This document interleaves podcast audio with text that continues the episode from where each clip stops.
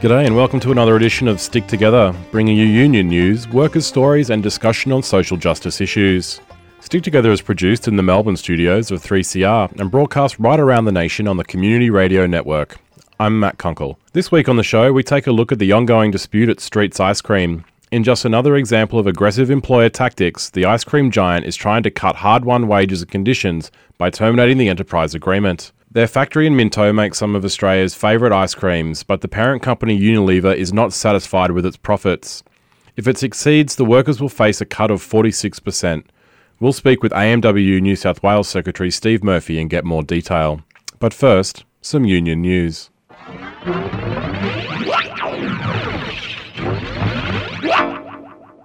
President of the Australian Council of Trade Unions, Ged Kearney, has announced her intention to seek Labor Party pre-selection for the Victorian state electorate of Brunswick. If elected at Victoria's next state election in November next year, Ged Kearney will become the second ACTU leader to represent the people of Brunswick, with former ACTU Secretary and Prime Minister Bob Hawke serving the federal electorate that covers the area. The seat encompasses parts of Melbourne's progressive inner north and is a two way battle between the Greens and Labor. The current MP, Jane Garrett, has announced that she will not recontest the marginal seat of the election and will instead seek pre selection to the state's upper house. Ms. Garrett's move is not assured and she will face stiff opposition from the Victorian Secretary of the Australian Services Union Private Sector Branch, Ingrid Stitt who has also sought pre selection for the same vacancy.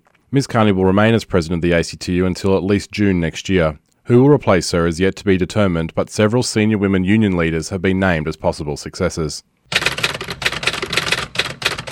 United Voice and the SDA appeared in front of the federal court last week in the first step of their judicial appeal to the recent cuts to weekend and nighttime penalty rates in the hospitality, retail, and pharmacy sectors. A panel of five judges will review the Fair Work Commission's decision in a process known as judicial review. United Voice and the SDA have brought on separate appeals, but they will be heard concurrently by the same panel of judges. Jointly taken, the SDA and United Voices case seeks to knock out the Commission's decision on the grounds that it acted outside its jurisdiction in making these cuts, and failing that argument, that the Commission exercised its powers unreasonably. In opening arguments, Herman Borenstein QC, acting for United Voice, submitted that in coming to their decision, the Fair Work Commission did not take into account the relative living standards of the low paid. The union argues that by cutting rates, despite finding that such cuts would inevitably cause some hardship to the employees affected, the Commission has ignored ignored a cornerstone of Australia's wage setting system. Meanwhile, the restaurant and catering industry is attempting to have another bite at the cherry after the Commission had earlier ruled that penalty rate cuts should not be made to the Restaurant Award this year. The Employers Union, the Restaurant and Catering Association, has said that a new application to cut penalty rates for restaurant workers would be heard by a full bench of the Commission from the 24th of November this year. The Federal Court is expected to hand down its decision in the appeal before the end of the year. CFMEU mining members at an open cut coal mine in Boggabri in regional New South Wales have been ordered not to commence industrial action after the mine owners were allowed to intervene in a case. This setback comes despite the fact that the members are not employed by the mine owner and are instead employed by a contractor, Downer EDI. The mine owner, Idemitsu Australia, has recently made a decision to remove Downer as a contractor and replace them with another provider. The CFMEU is seeking a new agreement with Downer, primarily focusing on end of employment conditions like redundancy and redeployment. Idemitsu Australia argued that the CFMEU's action would damage the mine's finances and limit coal extraction which one would think is a natural outcome of any work stoppage in a coal mine. But the mine owners said that it, as the principal contractor, was the target and not the employer effectively claiming that the CFMEU's action was a form of secondary boycott. The CFMEU has claimed that this is just another example of how the rules are broken. The more than 300 workers out at Boggabri can now take no action despite jumping through all the required legal hoops. The ban on taking industrial action lasts until a further hearing on the 23rd of October, which the CFMEU says will make it too late for a new agreement to be struck before Downer is removed as the contractor. The orders completely undermine the workers' ability to secure a new agreement to ease the transition between contractors. If the case proceeds to be determined and the mine owners are successful, it could send further shockwaves through the industrial system, opening up another loophole for employers who contract out services. The Australian Union Movement has continued its heavy involvement in the Yes campaign for the postal survey on marriage equality. Tens of thousands of supporters again turned out around the country last week at rallies and other public actions. Unions like the Australian Education Union, the Community and Public Sector Union, and the Health and Community Services Union have all been heavily involved, making calls to their members, urging them to return a yes vote. The Australian Bureau of Statistics has indicated that all postal surveys should now have arrived at the mailing addresses of all eligible voters. If you haven't received your survey, you can request a new one by logging on to marriagesurvey.abs.gov.au. People with an illness, injury, or disability that would make returning a postal survey difficult can request a secure access code up until 6 pm on the 20th of October 2017. This access code will allow them to respond to the survey online or by phone. Everybody has until the 27th of October to return your survey form. If you'd like to get more involved in the Yes campaign, you can find out more information at www.yes.org.au.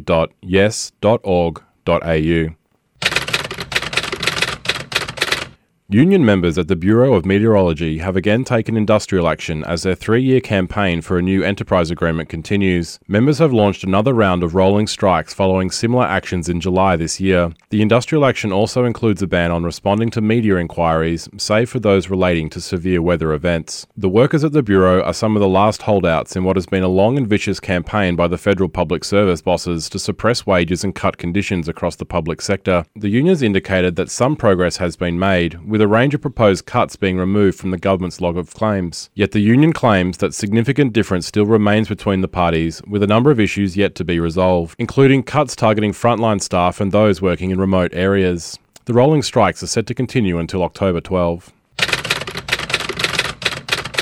Canadian unions are using the renegotiation of the North American Free Trade Agreement, commonly known as NAFTA, to push for stronger labour protections across Canada, the US, and Mexico. Canadian unions claim that poor labour standards and a minimum wage of 65 cents an hour in Mexico is creating an unfair trade advantage. Canada's auto industry has been particularly affected, with the nation losing almost 10 plants in recent times. Canada's auto industry has been particularly affected, with the nation losing about 10 plants in recent times as employers are shifting their production to low wage economies in Mexico and the south of the US. The Canadian unions are also using the negotiations to fight against the anti union laws in the US, commonly known as right to work. In states where right to work laws have been passed, union protections and membership requirements are removed, creating a more difficult organising environment for American unions. In the 28 states where right to work laws have been passed, wages and union membership are lower. The Canadian proposal does not suggest a specific figure for a minimum wage, it instead focuses more generally on the principles of improved working conditions, fair compensation, gender equality, and the right to collective bargaining. The US has tabled its proposed language regarding labour provisions, but has been widely criticised by trade unions. While some said it did not go far enough to protect collective bargaining and other labour protections, other unions have said that the language is largely a mirror of that put forward in the unpopular Trans Pacific Partnership. The Trans Pacific Partnership was widely criticised by unions across the Pacific Rim for its regressive and anti union measures seeking to repress labour standards across the Pacific area. You're listening to Stick Together workers' stories, and union news.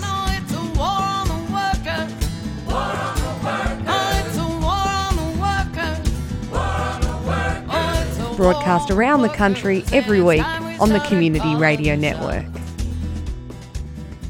Streets Ice Cream is a brand that most Australians would recognise. Their factory in Minto on the southwest outskirts of Sydney employs around 150 workers who make some of the most iconic icy treats. In addition to the big tubs that would be in many freezers around the country, they also make ice creams like Magnum, Gaytime, and Paddle Pops. But after negotiations for a new enterprise agreement broke down earlier this year, Streets and its parent company Unilever, instead of sitting back down with workers to finalise agreement, are seeking to go nuclear and terminate the agreement, sending the workers back to the minimum paying conditions in the award. The public backlash was swift and seemed to have taken Unilever and Streets by surprise, prompting them to seek to gag their employees from speaking out for their rights. The workers are members of the New South Wales branch of the Australian Manufacturing Workers Union. We spoke with their State Secretary, Steve Murphy.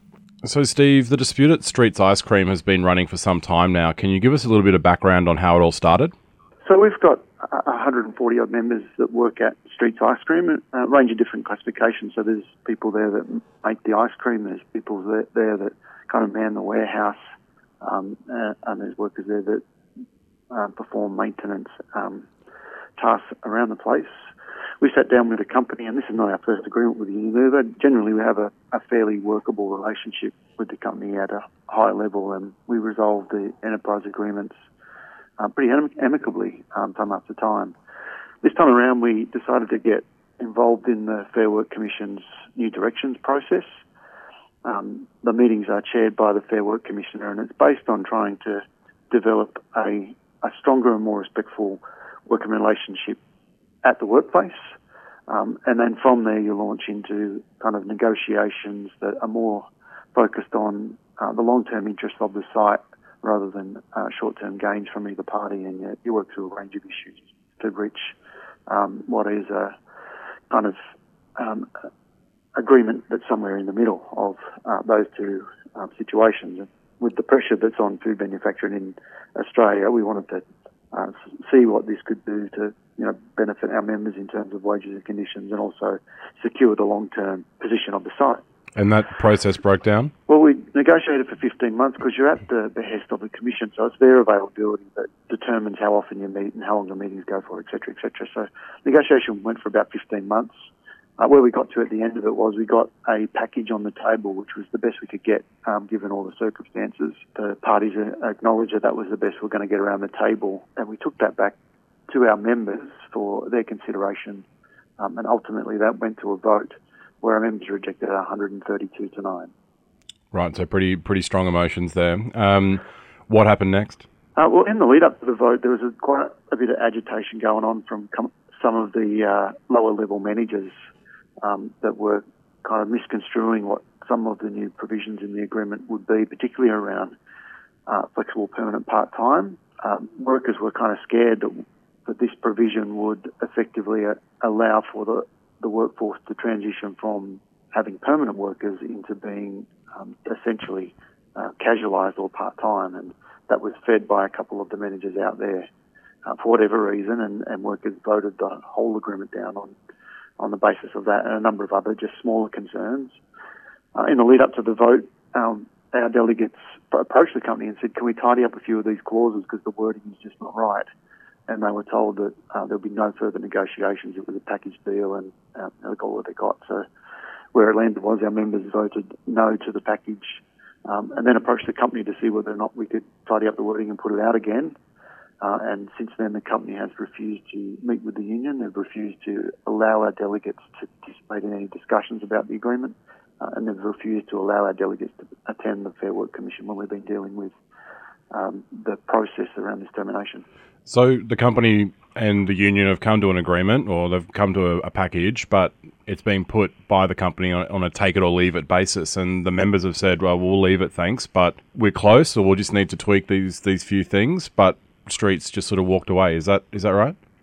Essentially, that's a summary of it. We got kind of five key areas where we just needed to tidy up some wording around the operation of a particular clause or to close a concern that workers had, uh, and Streets have um, refused to even respond to those concerns to date. So now you're in a situation where the agreement's been voted down. The company's saying that there's no more tweaks to be made or there's no more negotiation to be had. How did how did it come that Streets took that nuclear option to try and terminate the agreement?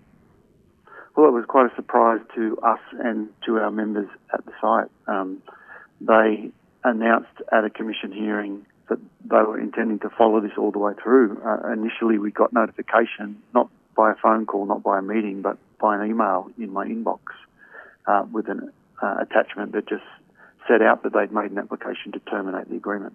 As I said, we, met with them later to kind of talk about the five issues that were between us to say, look, um, you've kind of gone a little bit overboard. Understand, you know, some people have got a short fuse. We can actually get around the table and uh, resolve these. They're not big issues. They're not going to cost you any more money. Let's sort through it.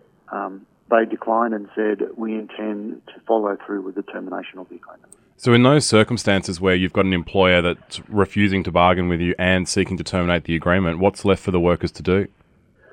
Well, the only thing left for workers to do is to, to fight back. Um, you've got an employer now that has essentially walked away from any sensible conversation with their workers um, and now refusing to listen to the concerns that workers are legitimately raising around an agreement that belongs to them at the end of the day. It's their working conditions um, that they're going to be working under for the next three years. Um, so the only opportunity that workers have is between now and the termination of the agreement to take the company on in some respects uh, and get them back around the table. Um, the choice that kind of exists at the moment in the lead up to summer is that weather, weather getting warmer, people are going to be eating more ice creams. Um, people are going to be choosing which brand of ice cream they're going to be eating. Street workers are choosing between whether or not they uh, are going to live in poverty or if they find another job. And the stakes are pretty high here, aren't they? I mean, we've heard a couple of um, different numbers, but what does the termination mean for the workers' pay and conditions out there if it was to go through? Well, um, that's the unknown question. Um, the, the company's given some undertakings that only last for around five months around what they would preserve, but ultimately for workers at the site, um, they've got to either agree to the offer that the company tables, whatever that might look like in the future, or they are staring down the barrel at losing all of their conditions that they've fought for over 20 odd years, and um, they get a 46% pay cut. Yeah, and that, I mean that's huge, isn't it? I mean we're hearing some big numbers on these termination cases: forty percent, forty-six percent. I mean the guys in Collie lost a lot of money as well. But effectively, if I'm if I'm hearing you right, what you're saying is Streets is now saying we are going to go and terminate this agreement, and we will then dictate to you what conditions we're happy for you to keep, and that's really not bargaining, is it? Well, it's not what bargaining is about at all. Um, bargaining bargaining is about sitting around the table, and if you want to change something, you've got to make the case. And at the end of the day, if something changes, it's because both parties agreed.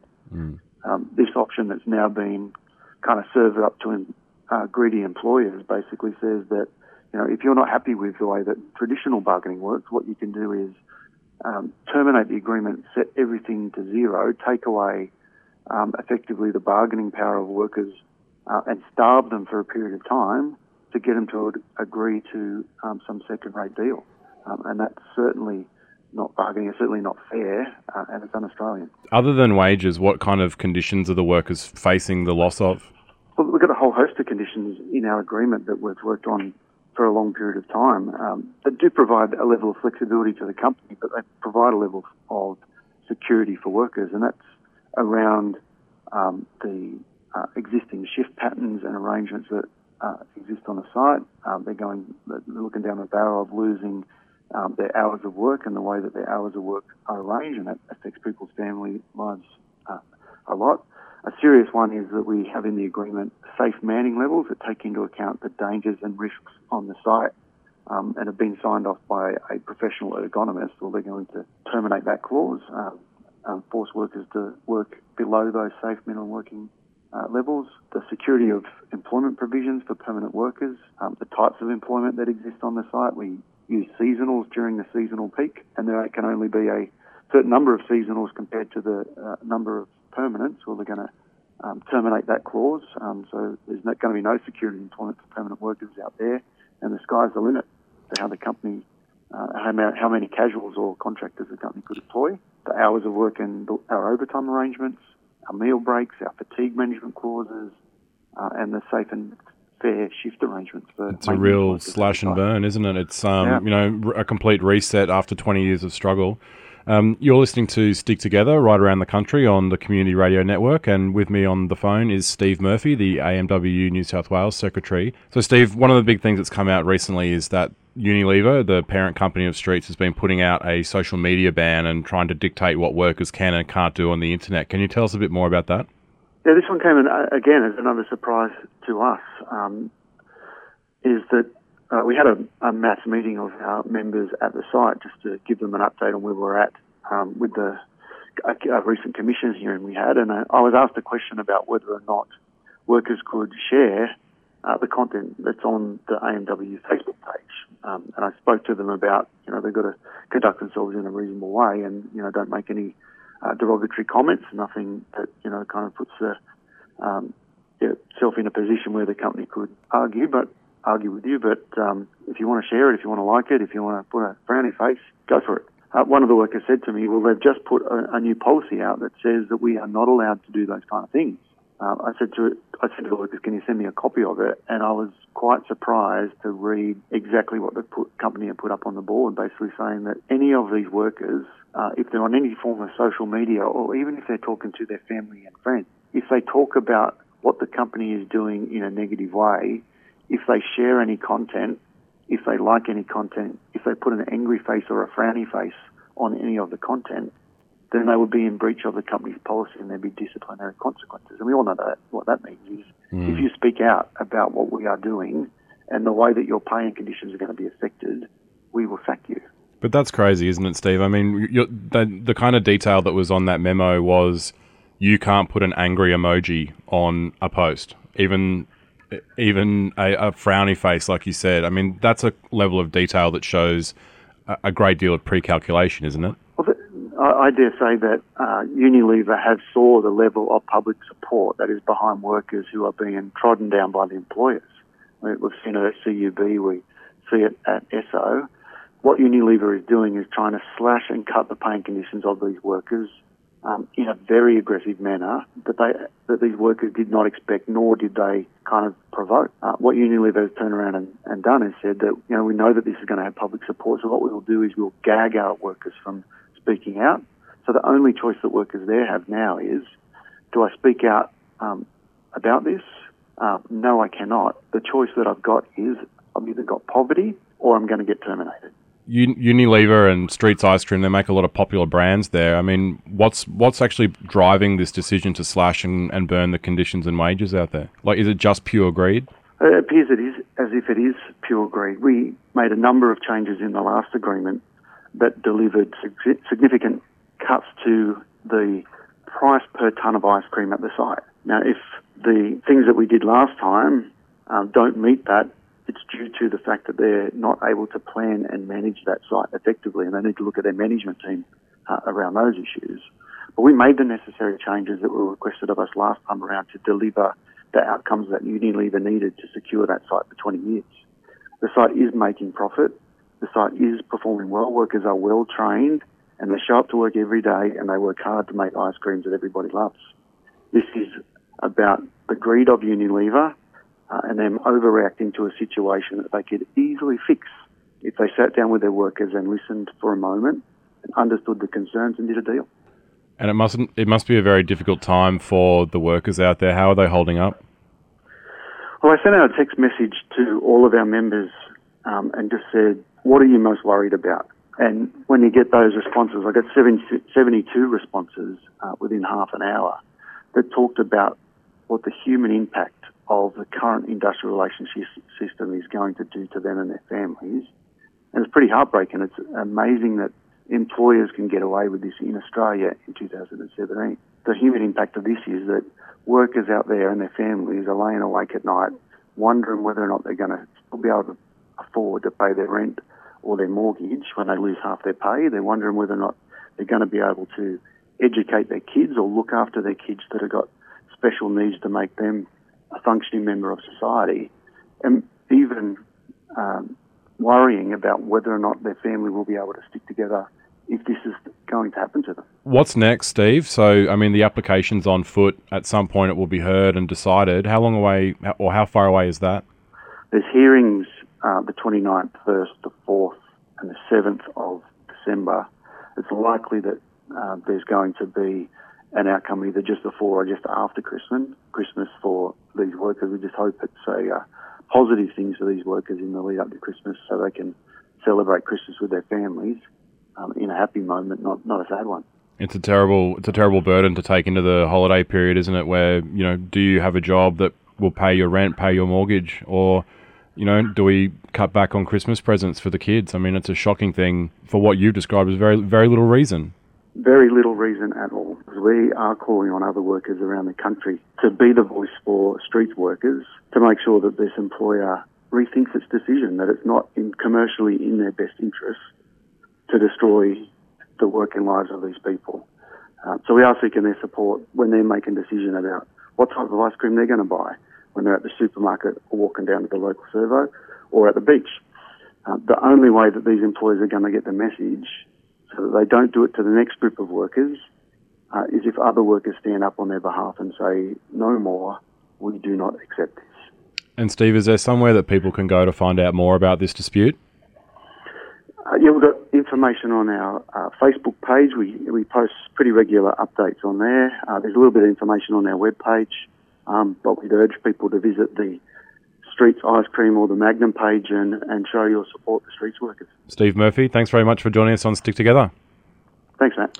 As you heard when we were speaking to Steve, the AMWU sent a text message out to its members at the Streets factory asking them what it thought about the company's actions to terminate their agreement. Those workers are banned from talking to us, but here, read by voice actors, are their messages back to the union. I'll lose my entitlements that I've negotiated over 19 years.